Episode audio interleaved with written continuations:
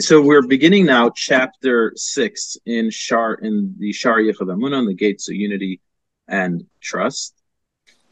The we kind of in a certain way deviated from the flow that the Tanya wanted to go, and we sidetracked in the in the idea of the two components within creation and how they work together.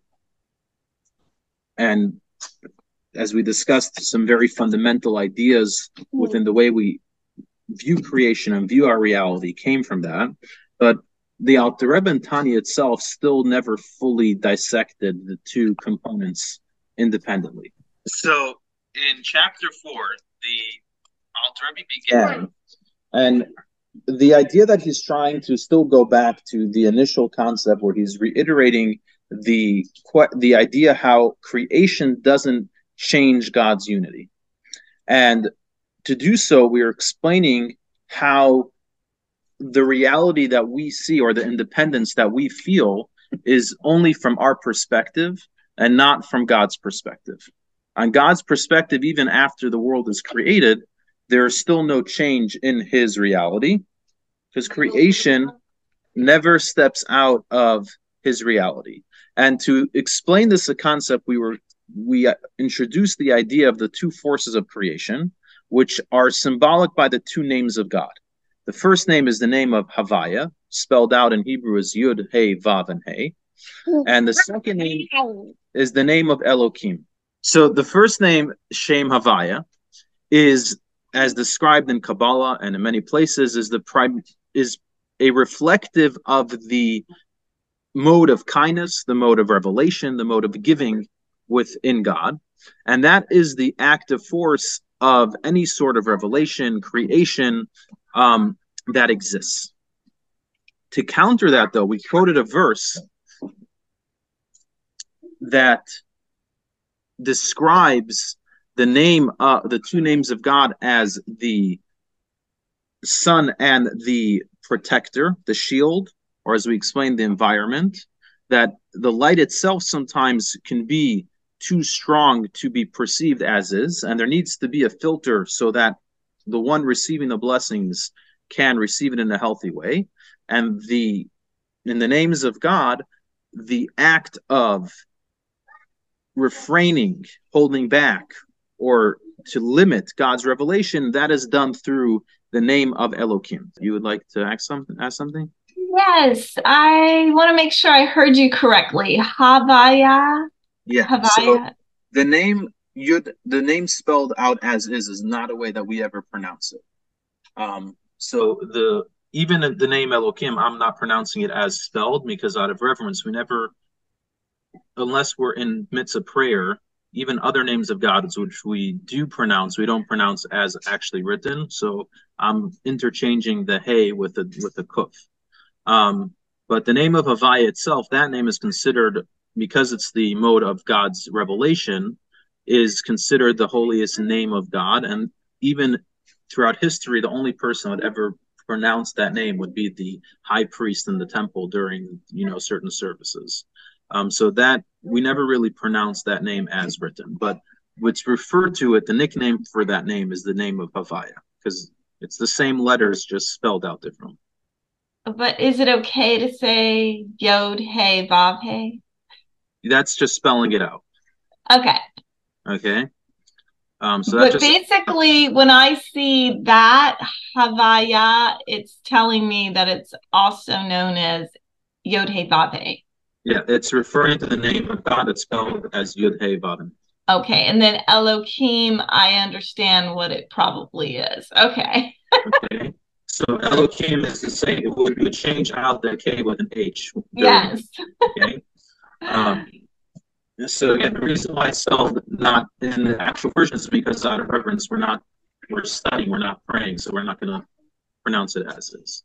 So we're gonna try to stick to the bold, and uh, I, I'm gonna I'm not gonna. There are certain sections today also that I'm going to avoid. I want to keep to the theme and not get too lost in the Kabbalistic terms necessarily. Um, but Sefirot, just Juliet, for your reference, Sefirot and Sephira Sphirot is plural, Sephira is individual, is referring to the um, the different modes of God's expression. So when we speak about kindness, severity, and so on, the ten modes of expression, that's the Sefirot. And uh, Okay. right. So back to back to our discussion. So again, so in chapter four, we were introduced to the concept that we have two modes of God, one representative in the name of Havaya, the other represent the name of Elohim. And after we mentioned a little bit about the function of Shem Havaya and the function of Shem, but we we digressed a little bit. So he's coming back now to refocus on what the role of the name of Elohim is. So here in the bold, the divine name Elohim corresponds to the attribute of Gvura and constriction. So the act of refrainment that happens within creation, as we discussed, the fact that we don't um, that the revelation of God is limited and it's kind of hidden to us, that's done, that's an act of Shem Elohim.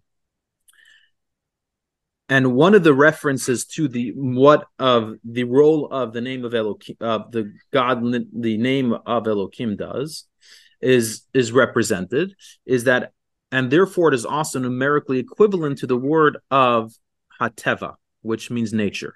So if you take in Hebrew, the Hebrew letters also act as numbers. We don't have a separate numbers in Hebrew, kind of like Roman numerals. So if you take the value of the letters of the word of Elohim and the words of Hateva, nature, you'll have the same exact number. And men, especially in Kabbalah, a lot of times we we connect the we the connection between two things can also be found in the numerical equivalence between them between them. So, what is the role of nature? You think for a second what is what when does something become natural and what is something unnatural a supernatural? It's in a certain way it's very much just the consistency on how something happens.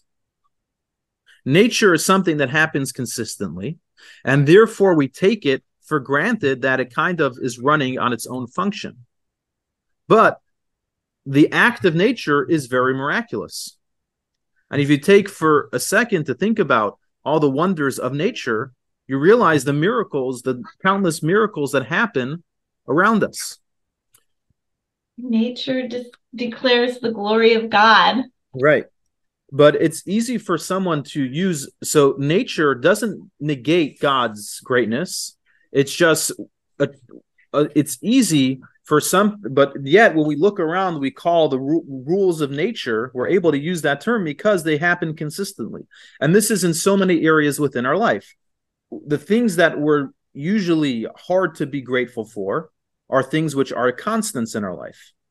Someone that grows up within wealth usually doesn't always appreciate the blessings of wealth that he has around him and so in so many different ways. Does that mean they're not blessings? No. It's just the consistency is a means of concealing the blood can be a means of concealing the blessing.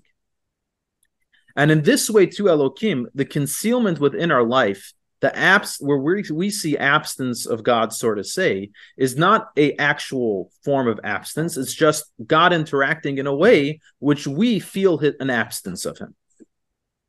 And that's the role of Shem Elohim, just like nature, just the consistency of it, meat could sometimes conceal the blessing. So, so to Elohim, the interact, the way God interacts with us is in a way which allows us to feel that He's absent.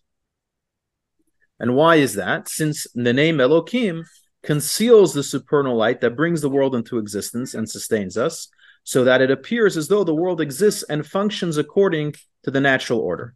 So it's intently doing so in order that we should feel that there is a natural order to things.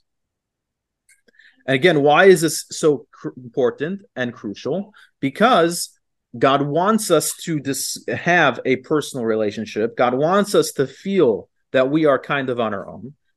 So, in order to do so, he needs to conceal himself a little bit so that we can find him. So it's kind of like a very mature version of hide and seek, right? God can't be found unless he's hiding in plain sight. And usually, as an adult playing with a child, the child's never really out of sight, and the child's never really, you know, lost the father or the parent, but the parent is hiding from the child. So the child feels like the parent, the the the the uh, parent is hiding. And the same thing with us within creation. God created the world in a way in which He's the one creating, and He's also the one hiding, so that we feel that absence so that we can build that relationship with.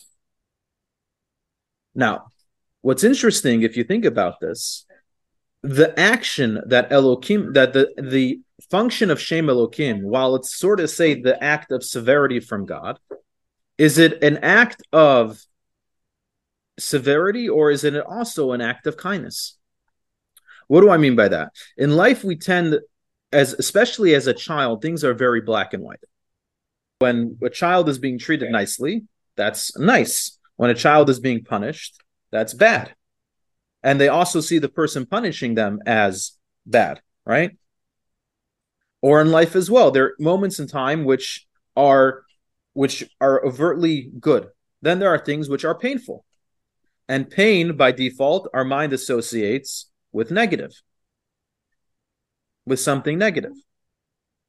Now, in reality though, uh, is those uncomfortable times is good and bad really defined just by how we feel or by the mode that they're being done in. And the truth is, it's very a lot more complex. Pain can be a good thing, and pain could also be a negative thing. When someone is, as I probably shared this before, when someone is exercising, if there's no pain, then they're probably not really fully working out. And when someone is hurt, if they're feeling pain, then usually it's something that can be treated. If it's an injury to the extent where they lost pain, they lost feeling in a certain limb, that's not a good thing, right? So there, it's every a lot of things are very relative. Discipline is could be very painful or uncomfortable, but it's crucial for our health and so on and so forth. So in everything, there's a perspective, understanding when we could see the bigger picture of what's going on, things which may seem positive or negative may not actually be that way. And over here, too, God is holding back. So that seems like a bad thing. Why doesn't God just reveal everything to us? But the, reality is, if God would just reveal himself as is, we wouldn't feel we wouldn't have our independent existence. We wouldn't be able to build that relationship that we want to have with God we wouldn't be able to have the reality that we have today. So God is not hiding because he's trying to be difficult to reach. He's not hiding because he wants to just he wants to just give us a hard time. He's hiding so that we can exist. So his concealment is also an act of kindness. His act of concealing is also a form of kindness. So as expressed over here, this name Elohim is the shield and sheath for the divine name of Avaya to hide the light and life force that are drawn from the name of Avaya and bring creation from nothingness into existence, so that the light and life force will not be revealed to created beings and cause them to become subsumed in the divine reality. So, indeed, this quality of Gavura and constriction is also an aspect of the attribute of Chesed, from which the world was built and this constitutes gevura, and this constitutes gevura encompassed in chesed. So this act of gevura, which is constriction or being harsh, sort of in the most literal term is being strong, of harsh brashness, is not actually a brash act. It's also an act of kindness. I want to preempt the next bits. I'll see if we read it inside, but I want to explain the concept outside, which is a, a I think is a beautiful idea, which he's bringing out over here. In life, there's or at times we can, as I said, things can, we can define terms very much in black and white. There's good, there's bad, there's pain, there's happiness, there's happy, sad, or so and the like. One of the most beautiful things in reality is when we can find the connection between opposites. For example, in food, you have sweet and savory foods. So usually you'll define sweet and savory as two separate cuisines. but then there's also sweet and sour meatballs, or where the cuisines you have something which encompasses both cuisines in the same bite. And that's usually a piece of mastery. Or in life, fire and water, for example, don't really coexist. They tend to stomp each other out. This re- the reality of opposites clashing with one another are only can, are, is only the truth in when they're limited to their reality as is. But when you're coming from a godly perspective or the creator, which is beyond any limitation, which is beyond the constrictions, when you're dealing with the person who writes the rules or with cuisine, when you're going to the chef, if you can play with the rules and you're not constricted, if you're not the one who's reading the recipe, you're the one writing the recipe, then you can blend cuisines and styles together to create something which is extraordinary. So within cre- when it comes to godliness, one of the biggest signs of a positive growth or healthy growth is when there's a fusion between what would seem as opposites. If someone is only kind and can't find any restraint, then they're usually v- giving in a very self indulged way. If someone is extremely restrained and cannot find kindness, they're also usually being very self indulged. From God's perspective, kindness and restraint are both part of his modes of expression. So to infuse the two together is not a challenge from God's perspective. So God can be restrained and still acting from a place of kindness within the same time. I, I want to bring this parable, but I'm, I, science was not my expertise and throughout schooling, so I don't want to botch this up over here.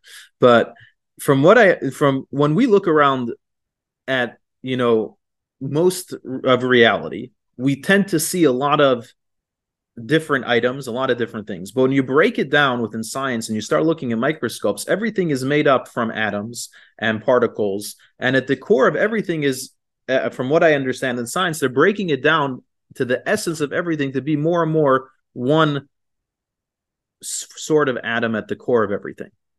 When we live within the reality of face value of what things are, it's very easy to get lost in the way it appears. So kindness is kindness, severity is severity, and they're two separate things. But if you're able to tap into the core of it, you're able to realize how much things are connected and united and can be fused together. So, an act of godliness, an act of usually also will present within us as a sense of humility, is when things tend to fuse together. The more things fuse together, the greater um, the greater statement that they're infused with godliness in it as well. There's a you know when well there's a very there's a concept in Torah study called the pilpul. The pilpul is a kind of in-depth talk analyzing different texts. What's considered the most um, you know, the most impressive pilpul type of thing within Torah studies, if someone can take a question from multiple different areas of Torah knowledge and Torah study, from multiple different tractates of the Talmud, the more the merrier, and fuse them and answer them with the same question. Why is that so impressive? Because as multifaceted as Torah and our life is, realizing that there's a core which is uniting everything together is the ultimate sense of a, a godly perspective.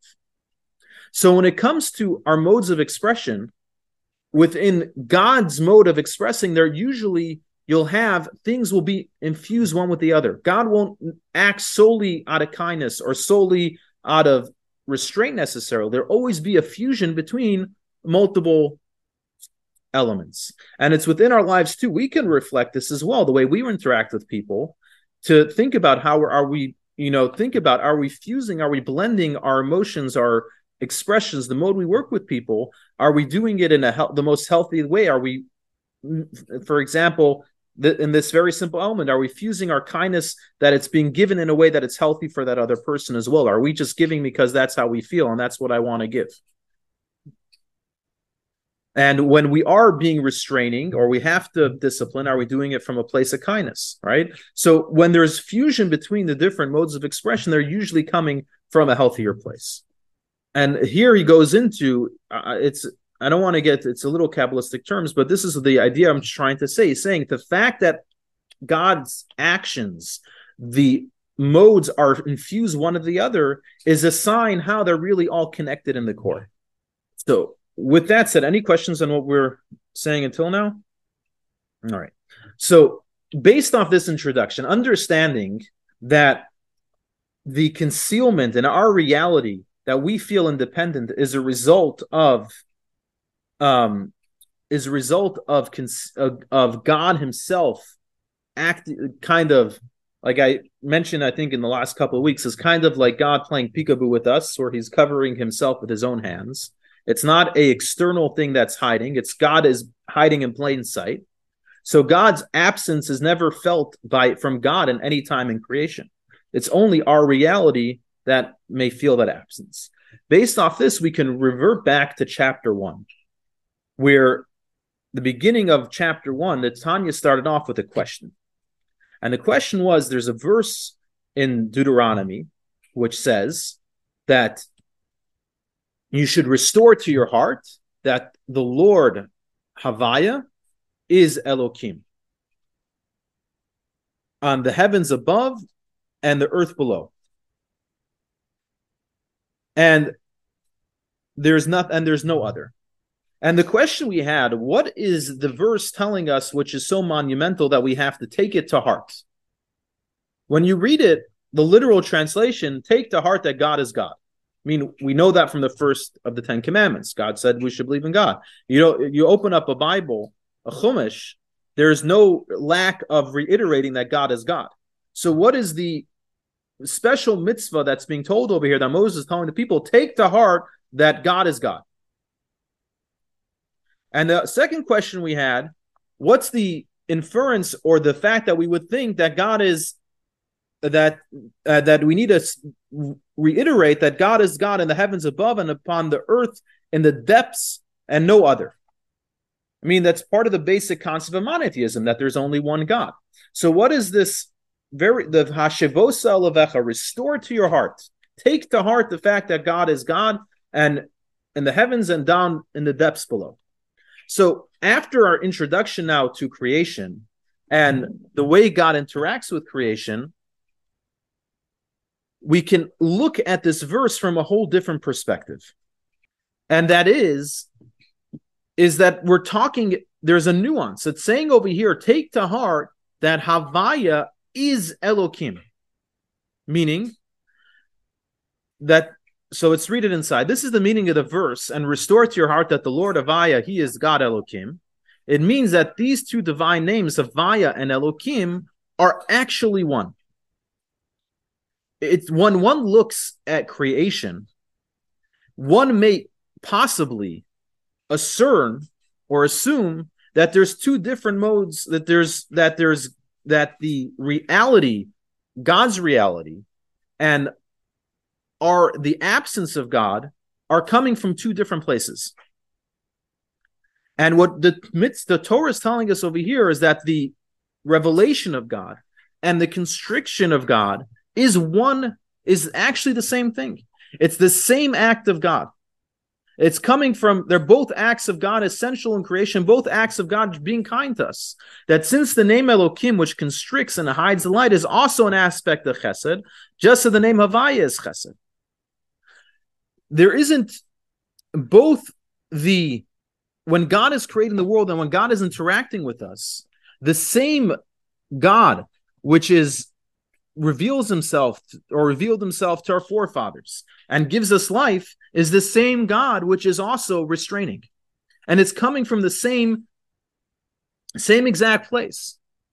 And this is something which different philosophers and even in monothe- even in monotheistic belief there's different there were throughout history people had different approaches on the, even today go through the monotheistic religions on the way God interacts with the world. Or in some and within the Jewish faith, it's important to realize that God in all elements of creation and existence and of our reality, God is intimately involved. The same God which created the world initially is the same God which is constantly creating the reality that we live in, and is the same God which is bringing about both the sort of say positive and the negative of our reality. He's both the light and the dark, as we mentioned in the past. He is that, both of that is him. And that's V'yadata Hayom, take to heart that the revelation and the constriction, they're both one. They're one thing that work harmoniously and are essential one for the other. So, with regard again to the verse, the first statement that the verse is saying is realize that both the revelation and concealment of God is coming from God Himself. There's a no point is another force or a secondary force playing a role in the way God interacts with us. And if that's so, subsequently, you will inevitably realize that in the heavens above and the earth below, there is no other. This means that even the material earth, which appears to be a substantial reality in the eye of an observer, is reality, absolute nothingness in the relation to the Holy One, blessed be He. The key question that we began the Tanya with and what Shari Vamuna is addressing is the perspective or the notion that after creation, there's a change in God's unity. You know, God is the only existence. Now that the world is created, now we exist too. So now there's us and God, sort of say.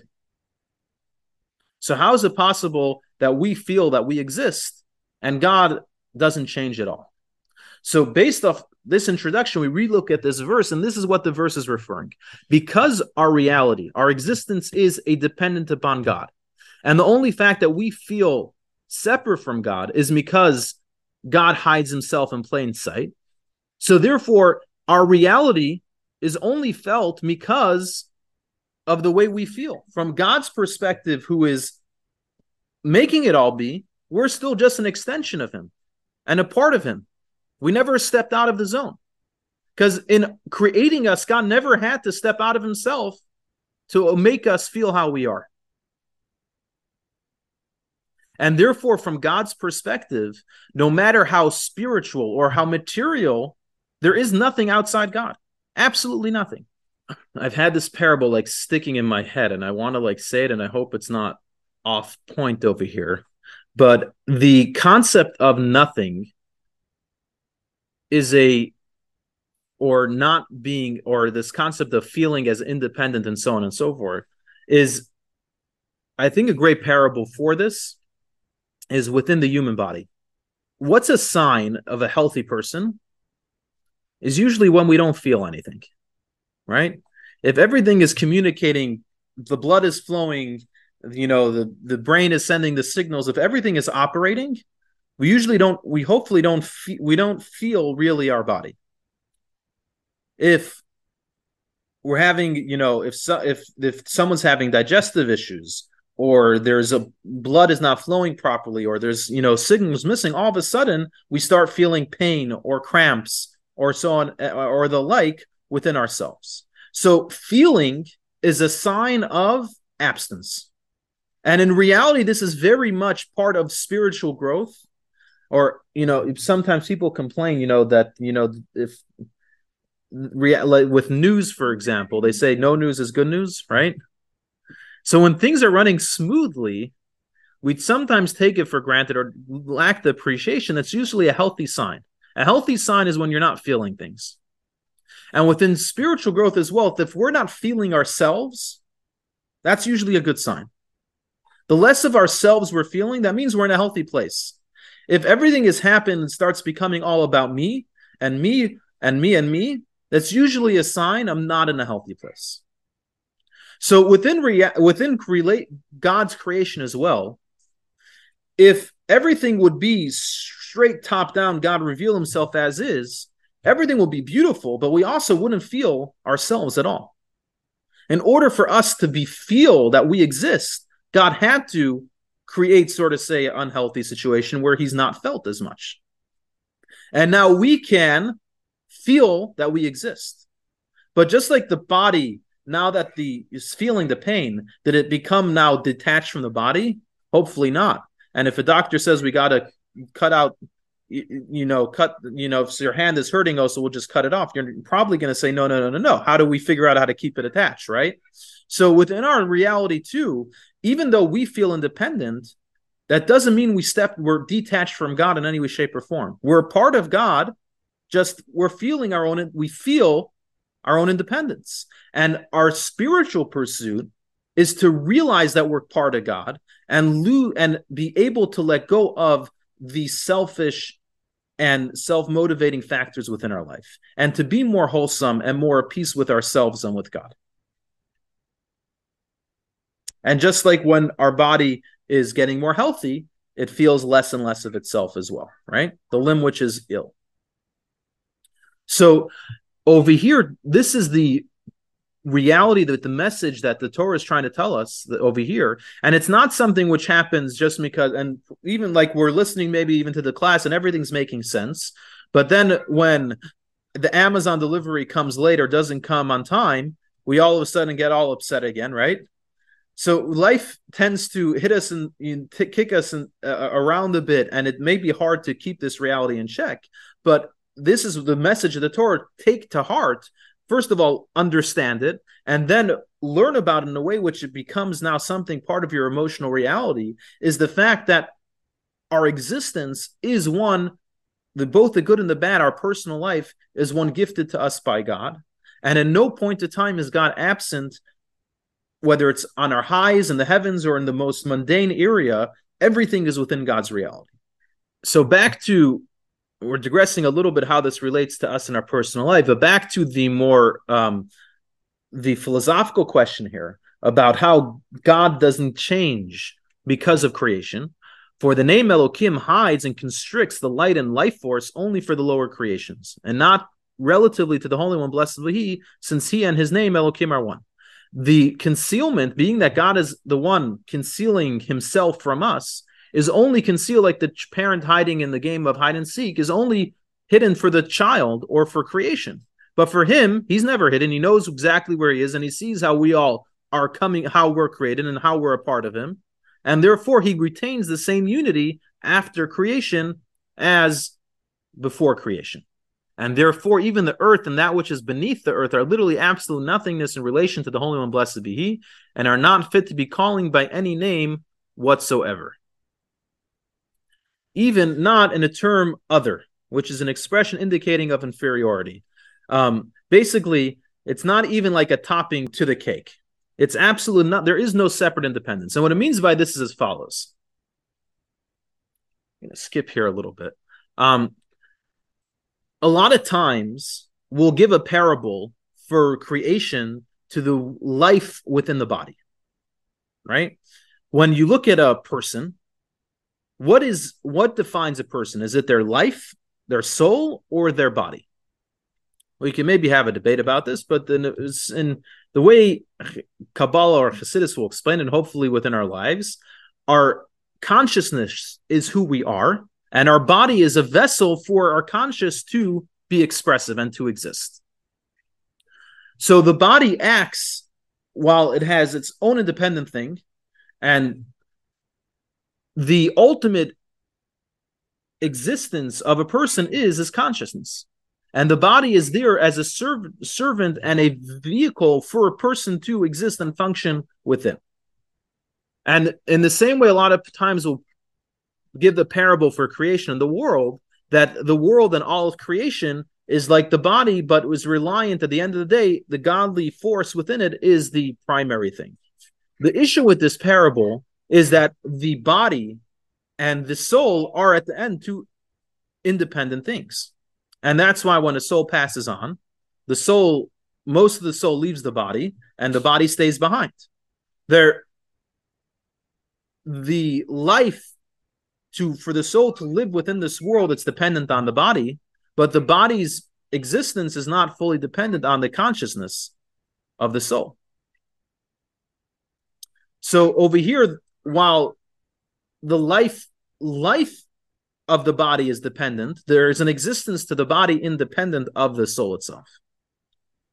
And over here, where Schwaneth preface is that when we talk about the relationship between God and creation, there is no element where God is giving animation to something. Even that which is being animated is a part of God. So this is what the Torah is kind of prefacing, preempting of nothing ein od, nothing other that the existence of creation and reality is not even in a way where God is animating, God is the life force, and therefore it's totally dependent on God and it's not a contrary to God because God is, as soon as God pulls it away, it has no power of its own. But even the most material part of the existence is also part of God. There is no part of our creation which is not intrinsically part of God Himself. And therefore, the existence of the world and the existence of creation is not in any way a hindrance or an addition to God because it's all within God's reality.